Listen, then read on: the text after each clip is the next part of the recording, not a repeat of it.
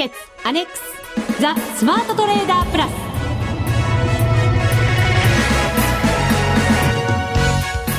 こんにちは内田まさです。この時間はザ・スマートトレーダープラスをお送りします。ザ・スマートトレーダープラスまずは服を呼ぶアドバイザーお二人をご紹介しましょう。国際テクニカルアナリスト福永博之さん。こんにちはよろしくお願いします。よろしくお願いします。そしてマネックス証券の福島正さんですこんにちはよろしくお願いします。よろしくお願いいたします。さて株式市場日経平均今年一番の下げなんですって今日。そうですね。一時400円ほどね下げましたからね。厳しい相場になってますけどね、ただ為替の方もやっぱり厳しくて、はい。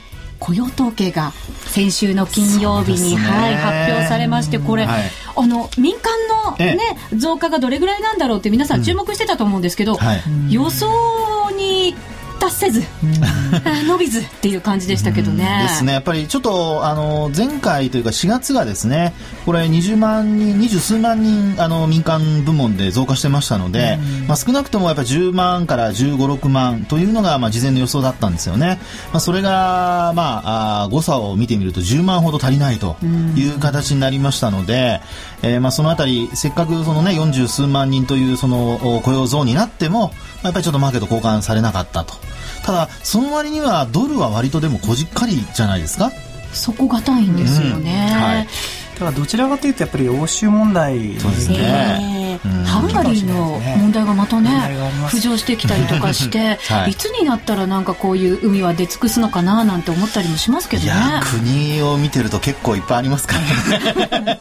それね数えない方がいいと思いますよ。多分キリがなくなるっていうんじゃないかなっていう、ね、まだまだでもここ何年もやっぱりこうしっかり立て直っていくには、うん、時間がかかるからいろんなことが出てくるんでしょうね。それはもう仕方がない。そうですね。それでやっぱマーケットがそういったその悪い話にちょっとあの耳を傾け始めているので、えー、これまでは悪い話はあまり聞かなかったんですけど、というか強気でしたからね。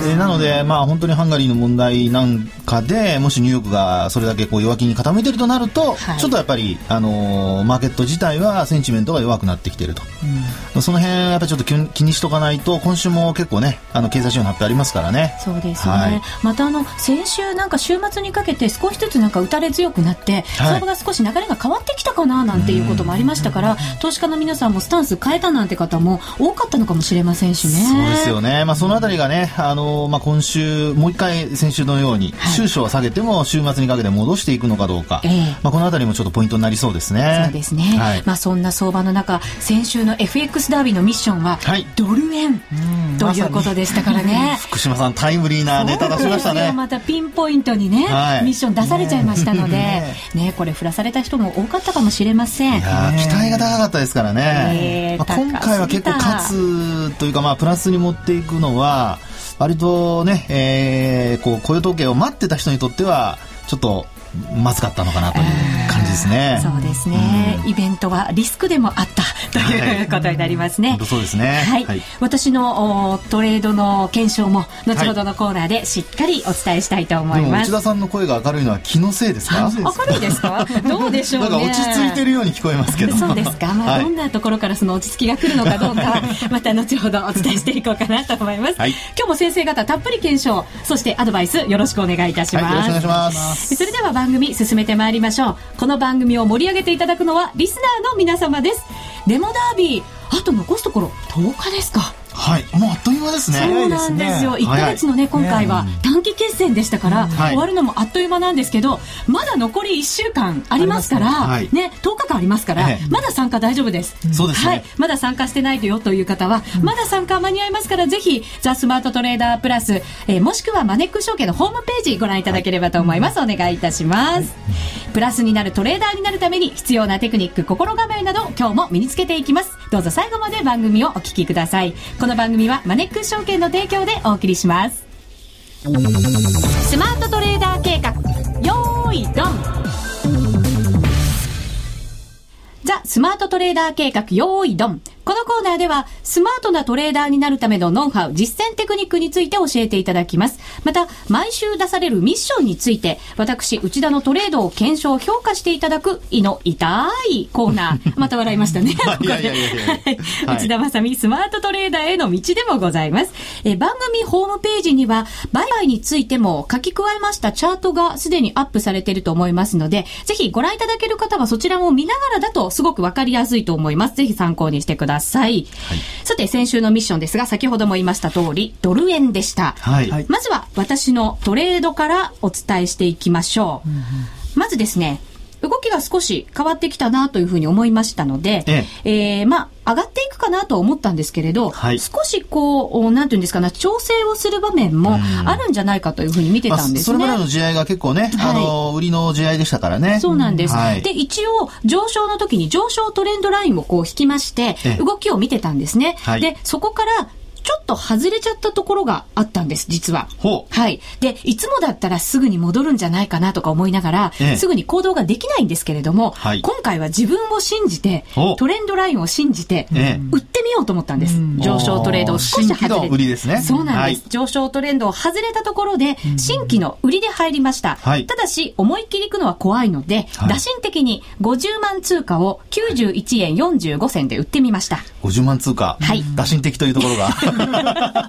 内田さん、だいぶやっぱり、ちょっとね、度胸が。そうですね。でもちょっと怖かったりしますよね、それが。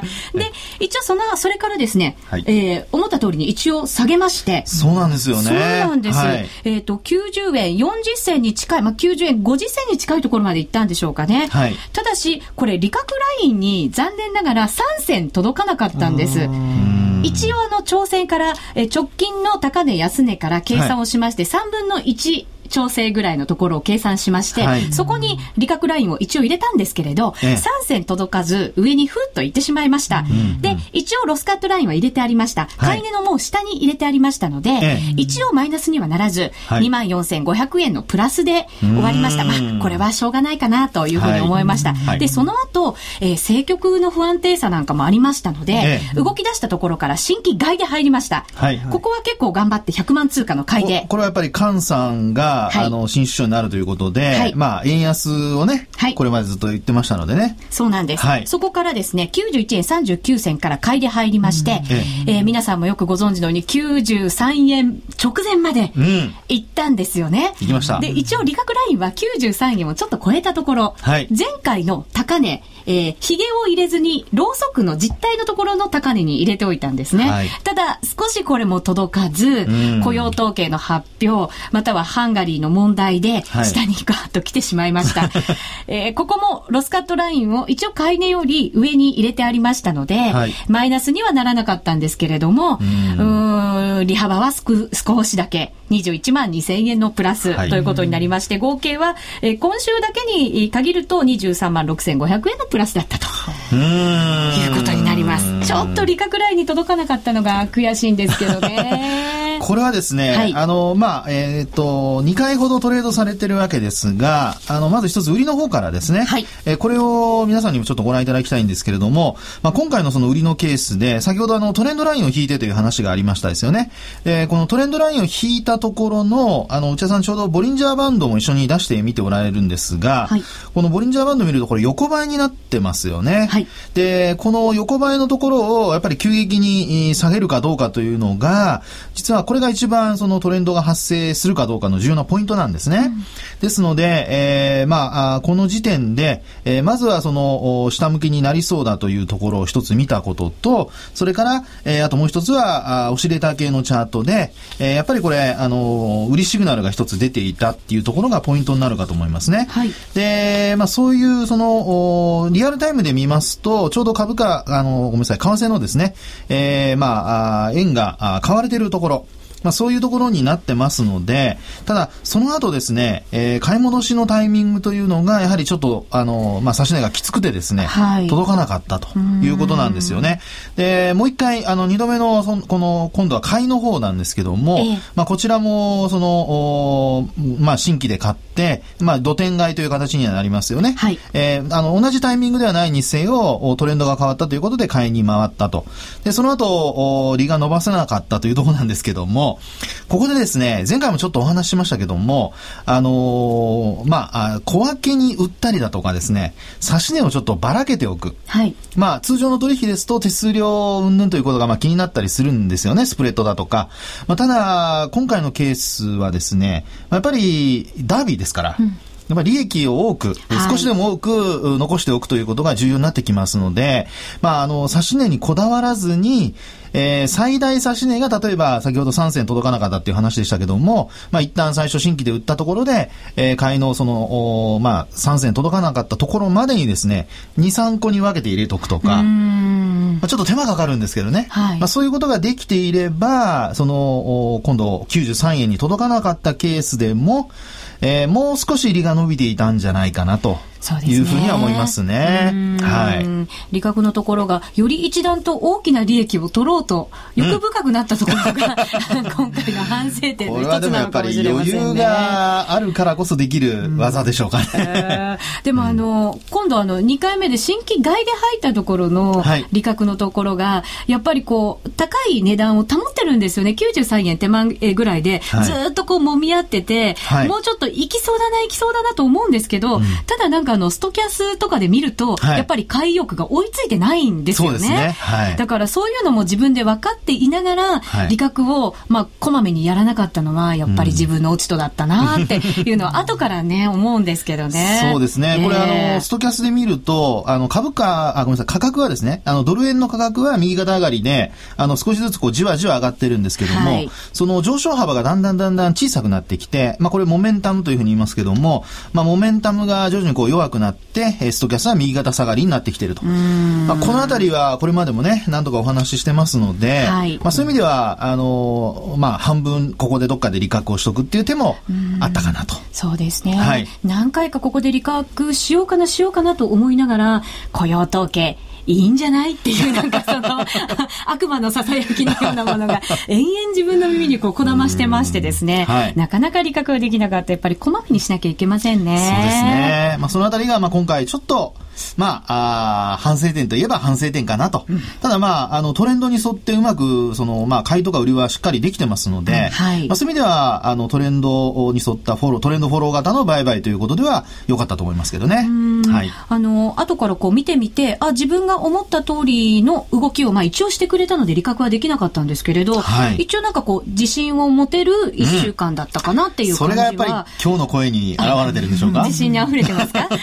どうでしょうね。えー福島さんどんな風にご覧いただけましたか？うんともう今、まあ、あの福永さんがもうおっしゃった通りなんですけども、まあ、確かにその戦略的なところで言うともうバッチシなのかなと、はい。でやっぱりこう利確ラインに届かないで利益確定ができないことって多分あの他のまあリスナーの方というか投資家の方もよくあることだと思うのででかつですね今回のそのダービーなんですけども、はい。あのトレーリングトレール注文っていうのがついてなくてですね、はい。あの価格にこうあの価格とそのトレール価格ってあるんですけどもその値幅を同じ価格でこう、うん、と差し値をですね持っていってくれる注文があるんですけども、ええちょっとその注文がついてないっていうのもあるのでダービーでは使えないんですよねちょっとついてないので、ええできればですねあのもうずっとこれとあの見ていたんですよね相場。はい。あの差し値の中訂正っていうのをあの瞬時にできるようなあの短期決戦なので、えー瞬時にできるような対応がやっぱり必要なのかなとああ、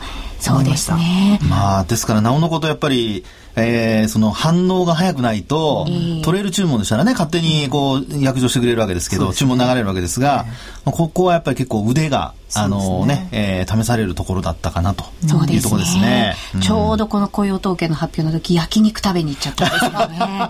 どうにもこうにも。焼肉多いですねそうなんですよね。なんかスタミナをね、補給しなきゃと思ってるのかもしれませんけど、そうなんですよ。それで家に帰った途端、もう、はい比較されてましたね。残念なことに。うーん、ね。まあでも、あの、まあ、うん、転ばの先の杖じゃないですけども、ある程度そういった理学のね、ラインを入れていたっていうところは、はい。これはその結果論としてもですね、えー終わって帰ってきたら、まあ一応プラスになってたということですから、はい。これほったらかしにしてそのままマイナスでもなってたらね、悔やむに悔やみきれませんからね。そうですね。はいでも今回あの、まあ、自信が一つ持てたのもあれなんですけれど、ロスカットをしっかり入れとくことで、はいあの、マイナスにならなくて済んだっていう安心感をすごく感じたんですよね。うんあ、ねよかった、プラスでって。これだけのリスクがやっぱり はいあった中で、プラスでよかったって自分の中で素直に思えたので、はいあの、取らぬ、タヌキのってありますけど、そっちを悔やむんではなくって、はい。少しだけプラスになれたことが良かったかなと思えたのも一つ、うん、あの、そうですね。収穫だったなと思ってます。21万円ですからね。ええ23万円ですけどね。あ両方出しますよね。あの、売りと買いで両方儲けたということなので。すごい細かい話をしちゃいましたね。さあ、それでは、えー評定平均3点、3.5点を目指さなきゃいけないんですよね。そうですね内田まさみ、スマートトレーダーへの道、福島さん、今週の評価をお願いいたします。まあ、今回は、あのー戦略もバッチリななので、で、かつ、まあ、利益も出てるので、まあ、4ということにおしましょうか。お、ありがとうございます。素晴らしい。ありがとうございます、はいもしかしたらリスナーの人からまた、ちょっと甘すぎるかもね、といただくかもしれませんね。ありがとうございました。以上、スマートトレーダー計画、用意ドンでした。FX なら、マネックス証券の FX プラス。現在、FX のサービスを提供している会社、世の中にたくさんありますよね。そんな中、マネックス証券の FX 講座が堅調に増えていると聞いています。なぜたくさんある会社の中でマネックス証券が FX トレーダーに選ばれるのか、私なりに検証してみました。まずは取引コストについて。取引コストといえば、取引手数料とスプレッド。マネックス証券では、もちろん取引手数料は無料。米ドル円のスプレッドは2000からです。私がいろいろ比較して検証してみた結果、率直な感想として、このスプレッドはとても満足のいくものですね。しかも、一銭通貨単位から取引できるため、初心者の方にも優しいです。気になる取引ツールはとても使いやすく、投資情報も満載で、携帯電話の取引機能も充実。さらに、皆さんに朗報。今なら、口座開設をすると、5000円がもらえるキャンペーンを実施中。FX を始めるなら、マネックス証券がおすすめです。そろそろ始めてみませんか？マネックス証券で FX を。口座開設のお申し込みは、パソコンや携帯電話からマネックス証券で検索。今すぐお申し込みを。FX は予託した証拠金額より多額の取引を行うことができるレバレッジ取引であり、原資産の価格が急激に変動した場合、元本欠損または元本を上回る損失が生じる恐れがあります。お取引の前には必ず、契約締結前交付書面の内容を十分お読みになり、リスク、手数料などをご確認ください。マネックス証券株式会社、金融商品取引業者、関東財務局長、金賞第165号。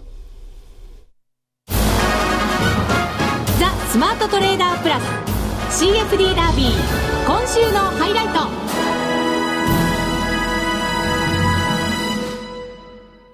ザ・スマートトレーダープラス今週のハイライトはダービー参加者のランキングやダービー上位者の取引を参考にワンポイントアドバイスを福島さんと福永さんに伺っていきます。それでは早速ですが福島さん、はいランキングについてお願いします。発表しますお。願いします。先週と同様で1位、2位は変わらずですね。第1位、日光和さん、えープラス5050万円ですかね。うん。ではい第2位、幻なきさん、えー3800万円プラス。はい。えー第3位、アイクさん、2500万円プラス。うん。頑張ってますね。えーで、4位以下は、えっ、とおな、お名前だけお名前だけで。はいですね。えー第4位、ネオケンさん。第5位、シュンシュンさん。はい。はい。第6位、ハンプティ・ダンプティさん。この方は初めて、初めてねね、10位以内はいに入りましたね。はい。第7位が闇先案内人再びさん。うん。えー第8位がパワーマットさん。第9位がメントレさん。メントレさん。第10位が KGI さん。おなんかかっこい KGI さんがですね、922万のプラスですね。おー素晴らしい。少し顔ぶれが若干変わりましたね。今回はちょっと動きがありましたので、ありましたね。ね。どっちかに、あの、まあ、あーその自分が読んでた方に行ったか行かないかで、多少やっぱり順位の変動が。で、ハンプティ・ダンプティさんのようにですね、はい。これまで順位、まあ、ベスト10外だった方が入ってこられたりとかしてますね。これ結構金額も変わってるんじゃないですか、そうですね、これね。ね。うん。トップのニコカズさんなんと、先週まで1億1000万円プラスだったんですけども、ええ。今回5000万円ということはちょうど、約半分？ぐらい。なかなかトップの方にとっても厳しい1週間そうですね、だこれね。ったと言っていいのかもしれませんね。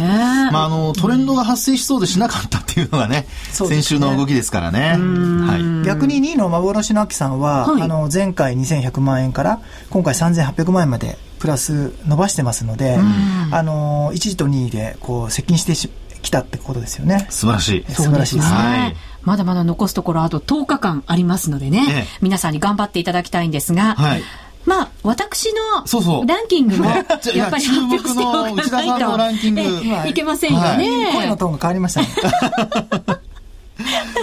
じゃあ教えてほしいな福島さんはい。発表お願いします。じゃあ発表しますね。はい前回ちなみに何でしたっけ？前回ね400番台あーですそうか400番台でしたね400番台の後半ぐらいだっじたと思うんですよ。まあ300番ぐらいかな。入ってればいいですよね。何本かな？はいじゃあ発表します。はい。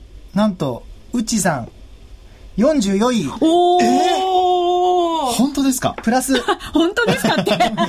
いやいやいや。またこれプラスの金額がすごいんですよ。はいプラス374万円。おー、やったえ、前回は270万ぐらい。はい250うんそうですね。そのぐらいマイナスだったんですけどマイナマイナスだったんです。え今のトレードは、えー聞いたトレードじゃなくて先週お話ししてた、はい含み益がありますよって皆さんに話しましたよね。そうです、そうです。そそれをはいあの、木曜日帰ってすぐに理覚しまして。はい。はい。それが寄与してる感じですかね。大きく。大きく。そのおかげと言ってもいいかもしれ、ません。本当に侮っちゃいけませんよってあの時言ってたのが、はい。実際に順位として現れてきたわけですね。金額としても現れてきました。いやらしい感じですけどいやいやね。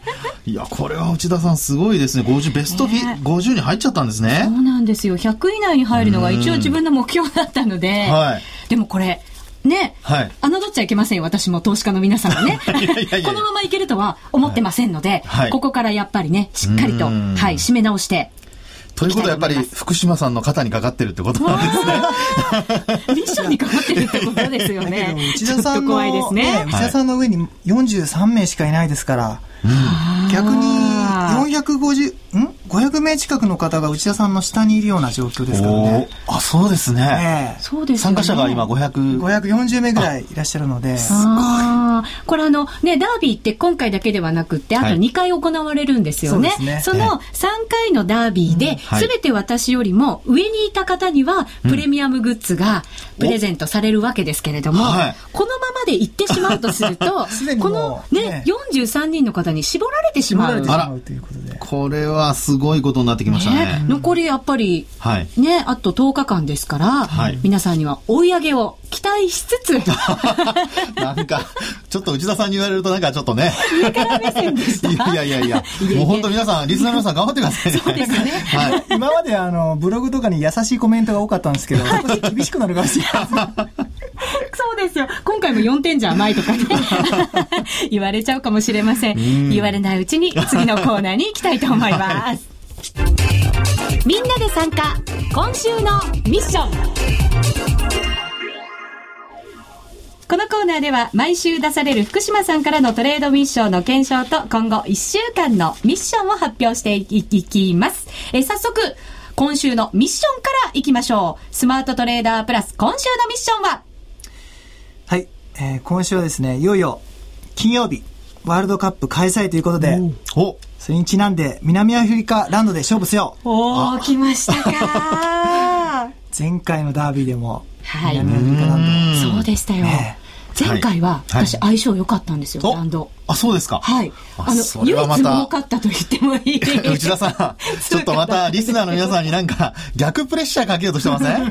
それイコール 自分へのプレッシャーでもねああるわけなんですけどそうではいね。でもこれ、南アフリカランドって結構激しくこう動くじゃないですかはい。で、資源株の一つということになりますから、ねこのところ5ドルとかと一緒にあ結構激しいですよね、そう動きは。値動きが似てるような、動きしてますね。そうですね。それから、まあ、トレードする際にちょっと気をつけることといえば、はいあの、やっぱりスプレッドが若干広いことですよね。そうなんです。はい。ですから、あのーまあ、これまでの、例えばドル円、ユーロ円、えーそういった流れで売り買いをしているパターンとは、ちょっとこう、あのーまあ、えー、指値もですね、えーちょっとこう、やわ、緩めというんでしょうかね。はい。あの、内田さんのさっき3銭届かなかったっていうような状況で考えると、もし、その、利、利確し損ねたりだとか、あるいは、その、買いそびれたりだとか、あるいは売りそびれたりとかっていうことになると、これはやっぱりその分、損失が拡大することになりますので、そこがやっぱり今回一番、あの、福島さんのミッションの中で厳しいところかなというふうには思いますけどね。そうですよね、本当にこう確実にえ取っていかないとはい怖いかもしれませんね。そうですね。で、多分ロットもですね、割と大きめに皆さんされると思いますので、ええまあそのあたりも、おそのスプレッドと合わせてですね、んあの注意をしていかないといけないところかなと思います。そうですね、この通貨ってあの流動性もそんなに大きいとは言えませんもんね。そうですね、ないですし、んまあ、今、福永さんおっしゃったように、価格がですね、はい。だいたい11円50銭ぐらいですかね。はい。なので、そこの部分ちょっと気をつけないといけないですね。はい。そうですよね。んスプレッドも広いですしね。これ日本代表がサッカーに勝ったからってなんか みんなってわけでもいやいやいやいやも。ちろんないですよね。いや、それは円が買われるかも。いや、今のは冗談ですけどね。ねえでもそうですよね、これでもワールドカップにかけてということになると、はい売られづらくなるとかランドがそういうことって少しはあったりするんですか？こんな直前になって どうなんだろうあの、ノリとしては買いたくなっちゃうかもしれないですよね。注目をね、うん集めますしねのでねだって今日だって朝からワイドショーでいっぱいやってましたよ、はい。そうですよね。ん。あの、まあ、一応経済的な面とは別にですね、はい。まあ、注目度で言えば、もうそれこそ多分今、日本の中では、えー、まあ1位か2位かっていうところぐらいまで上がってきてると思いますので、はい。まあそういう意味では取引参加者はもうひょっとするとその期間増えるかもしれませんよね。ですから、あの、ボラティリティもこれまでとは若干違う動きというふうになるかもしれませんので、はい。まあその辺もやっぱりちょっとこう考慮しながら、ただ、あのーまあ、あね、これからその順位を上げていこうという人と、はい。それから守ろうっていう人と差が出てくると思いますので、まあ、そのあたりも、まあちょっと駆け引きも、おね、期間がもうあと10日でしたっけ？そうなんですよね、ここは損してる場合じゃないですよね。でも積極的にやってもらわないと思いますね。厳しいな、なかなか。まあ、あの、私的には、あの、日本も応援しつつ、こう、ダービーで盛り上がって、ええ。両方で盛り上がってくれればなと。うんそうですよね。本当ですね。それだったらやっぱり日本を応援する意味ではランドを売ってね逆に円を買うっていうあそういうまあこれ私の戦略は明日には変わってるかもしれませんけどね。というか1時間後には変わってるかもしれませんがそんな戦略で行こうかなどうしようかななんて思っております、はい。今現在、はい。期待してます。ありがとうございます、頑張ります。以上みんなで参加今週のミッションでした